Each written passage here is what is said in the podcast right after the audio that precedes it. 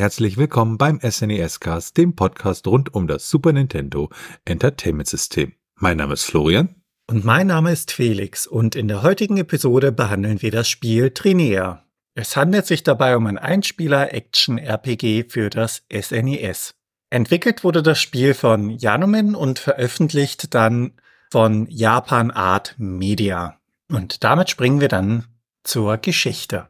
Da schauen wir uns einmal die Geschichte der Firma Yanomen an. Die wurde 1954 gegründet in Osaka und ist eine ja, Handelsfirma, beziehungsweise Japans größter Hersteller von Puzzlespielen. Und früher haben sie halt auch ja Videospiele veröffentlicht. Das ging aber ungefähr von 1990 bis 1997. Also da haben sie unter anderem ähm, die Areta-Spiele herausgebracht und auch äh, Feder Remake und Feder 2 für unterschiedlichste Systeme wie das SNES, e das Sega Saturn oder auch die PlayStation. Der Publisher, die Japan Art Media, ähm, wurde am 9. November 1989 gegründet und war in dem Fall für das ganze Publishing zuständig. Ja, zum Spiel selbst ähm, gibt es relativ wenig Informationen, was die Entwicklung anging.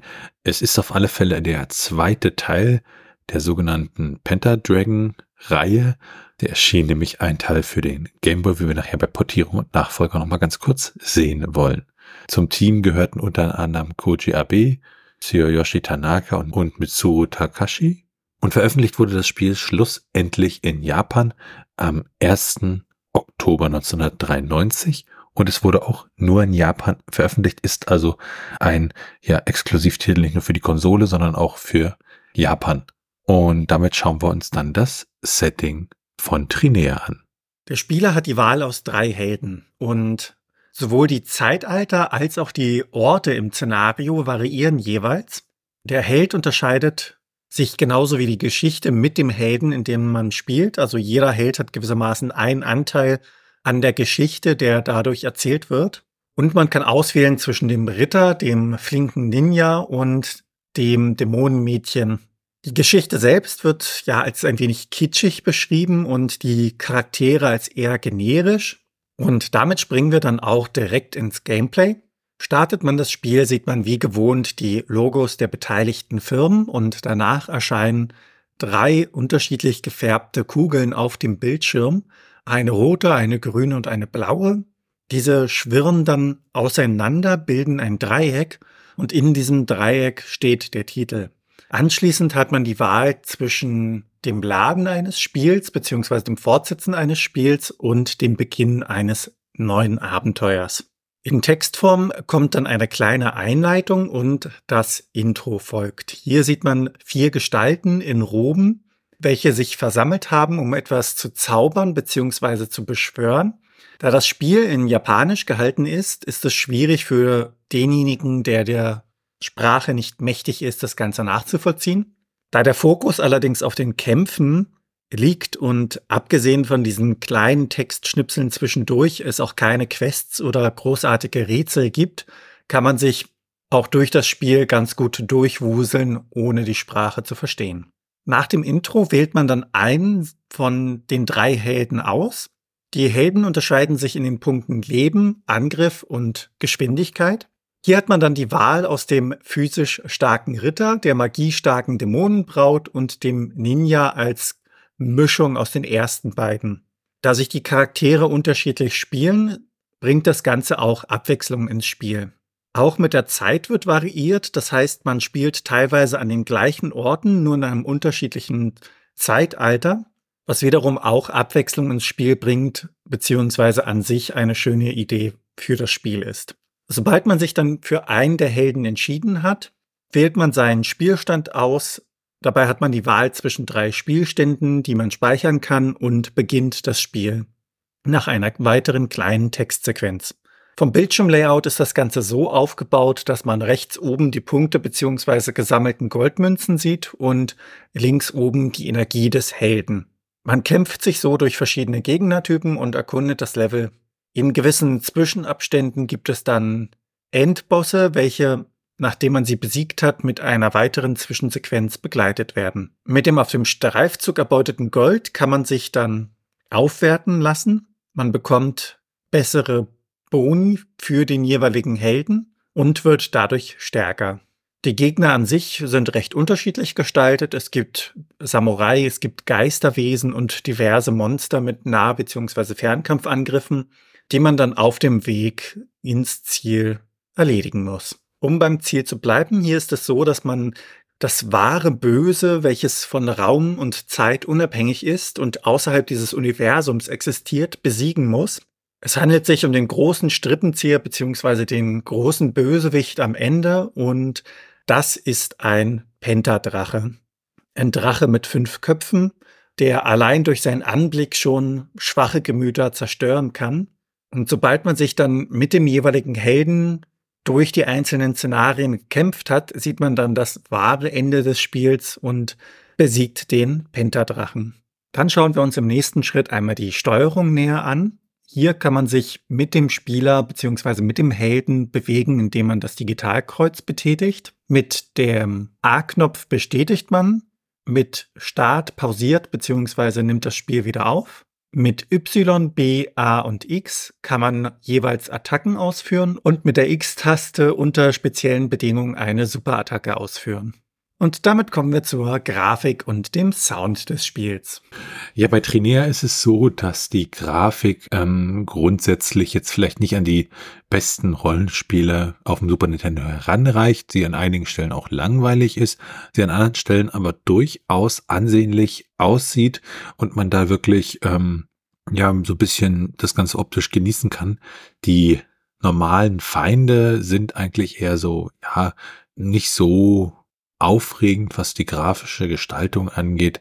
Bei den Endgegnern hingegen ist es ein bisschen was anderes. Die sind dann nämlich teilweise ziemlich groß und ähm, man muss ja dann noch immer berücksichtigen, dass man das entsprechend auf dem Super Nintendo da an der Stelle hat. Also ist da alles so ein bisschen durchwachsen. Bei der Musik sieht es da so ähnlich aus. Also einige sind mehr so ein bisschen langweilig, anderes ist dann richtig intensiv und äh, interessant. Und ähm, wenn man dann mal ins ROM hineinschaut, dann haben wir da 31 Titel, also manche sind nur ein, zwei Sekunden lang, da geht es nämlich um die Soundeffekte für das Logo und andere sind dann so eine Minute bis drei Minuten lang, je nachdem welches Stück. Also da ist relativ viel Musik drin an der Stelle. Als Treiber wurde da auch eine modifizierte Version des Nintendo Kanchi-Kun Soundtreibers benutzt. Also zusammenfassend kann man sagen, Trainier ist, was Grafik und Sound angeht, ja so ein bisschen eine kleine Wundertüte an der Stelle. Äh, es ist optisch durchaus ansehnlich und auch vom Sound her, also es ist jetzt nicht irgendwie, dass es schlecht wäre, aber man kennt natürlich auf dem Super Nintendo auch wesentlich bessere Sachen. Und damit sind wir bei der Strategie. Die unterschiedlichen Charakterklassen spielen sich ja auch dementsprechend unterschiedlich und hier braucht es ein wenig Zeit, um gewissermaßen die Kleinigkeiten, die Eigenheiten dieser Charakterklassen zu lernen, um damit umgehen zu können. Das Ganze erleichtert einiges im Spiel, insbesondere in den Kämpfen.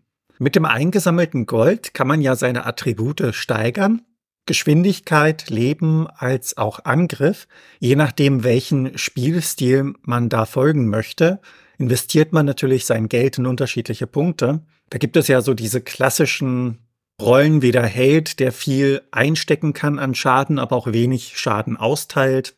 Und je nach Charakterklasse sollte man da natürlich auch das Ganze optimieren. Das heißt in dem Sinne bei der starken Magierin zum Beispiel eher auf den Angriff gehen und dementsprechend in Kombination mit der Geschwindigkeit den Angriffen ausweichen.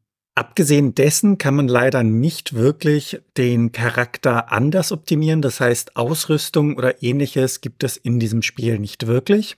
Was die Gegner hingegen angeht, diese haben verschiedene Angriffsmuster. Hier lässt sich das Ganze relativ leicht durchschauen, indem man ein oder zweimal sich das Ganze anschaut.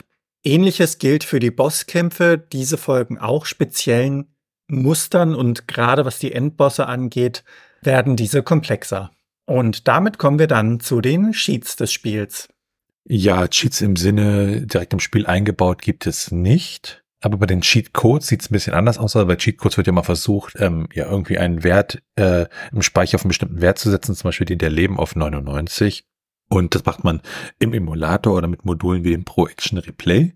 Und ähm, hier gibt es zum Beispiel äh, Cheats für äh, maximales Leben oder dass man äh, das Leben, den aktuellen Wert äh, modifizieren kann und eins, zwei andere Sachen. Dann sind wir bei den technischen Daten. Also wir schauen uns ja mal das ROM an, schauen uns den PCB an, schauen hinein.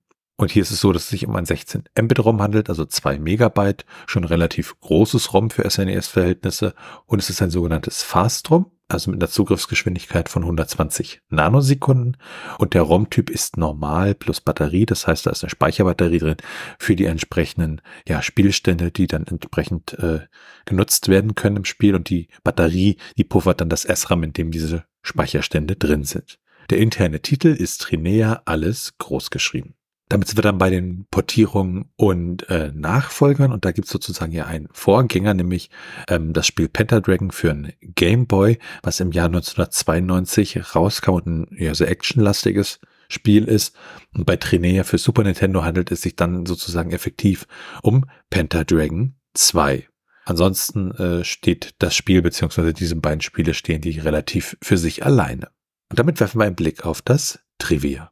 Im Spiel kann man ein paar Stunden verbringen und wenn man sich das Spiel kaufen möchte, dann bekommt man es in den USA als Import für 33 US-Dollar lose als Cartridge und das Ganze Complete in Box wiederum für 315 US-Dollar. Und in Deutschland muss man das Spiel auch importieren.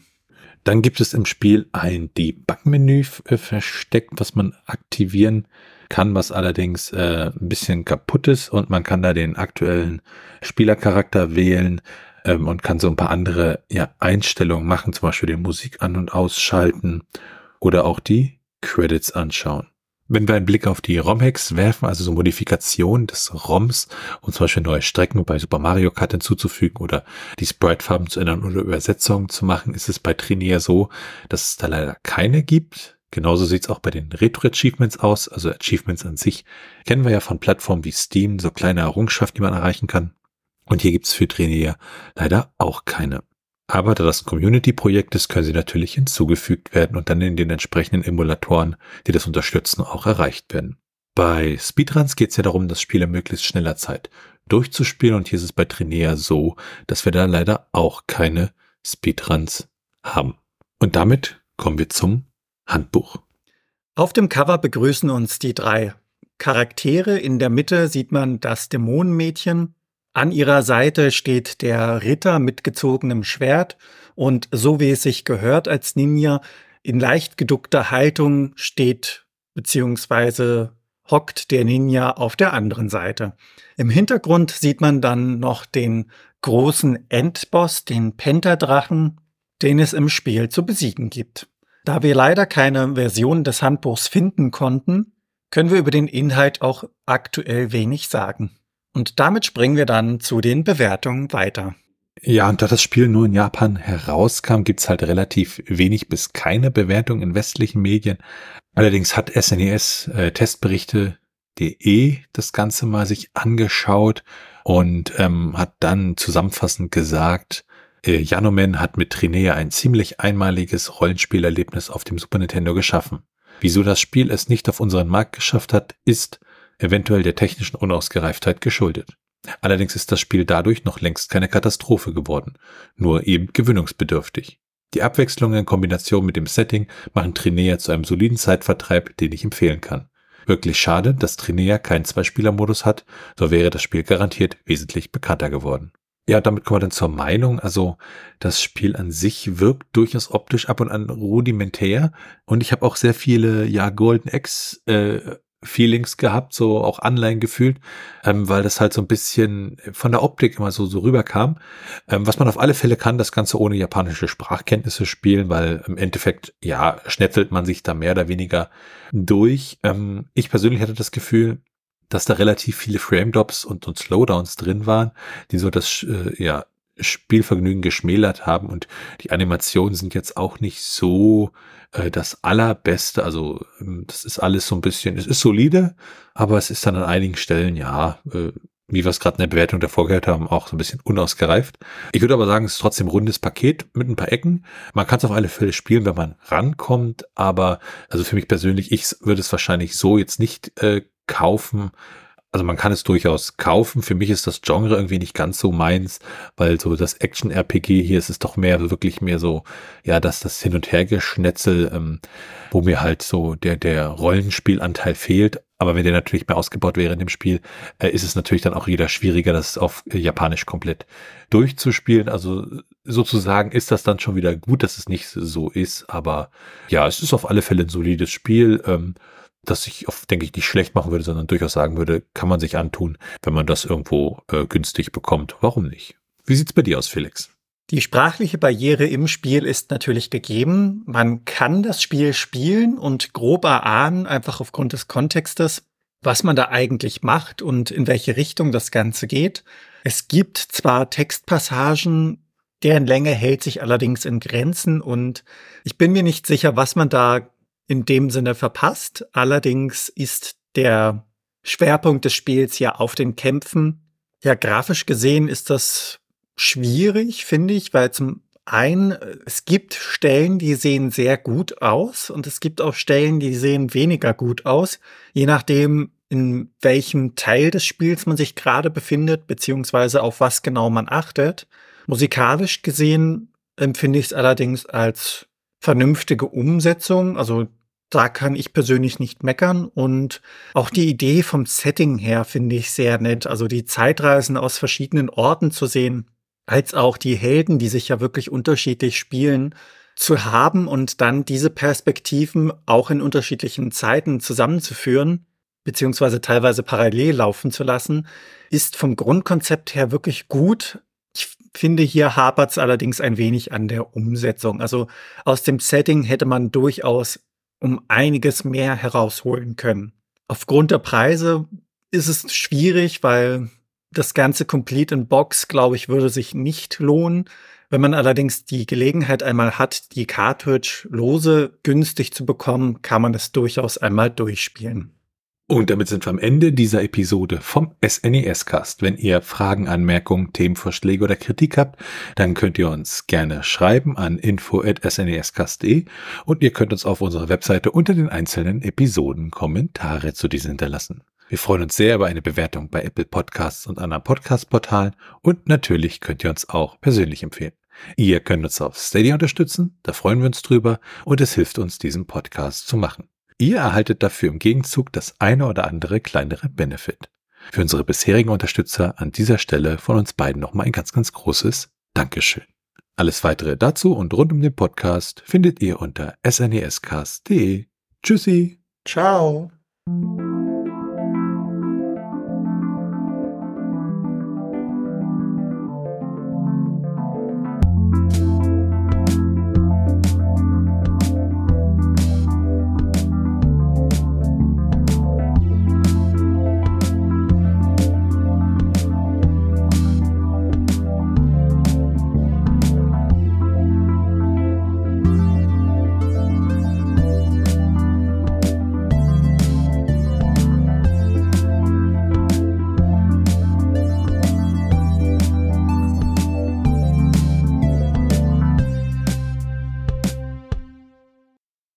Produktion von Tone H.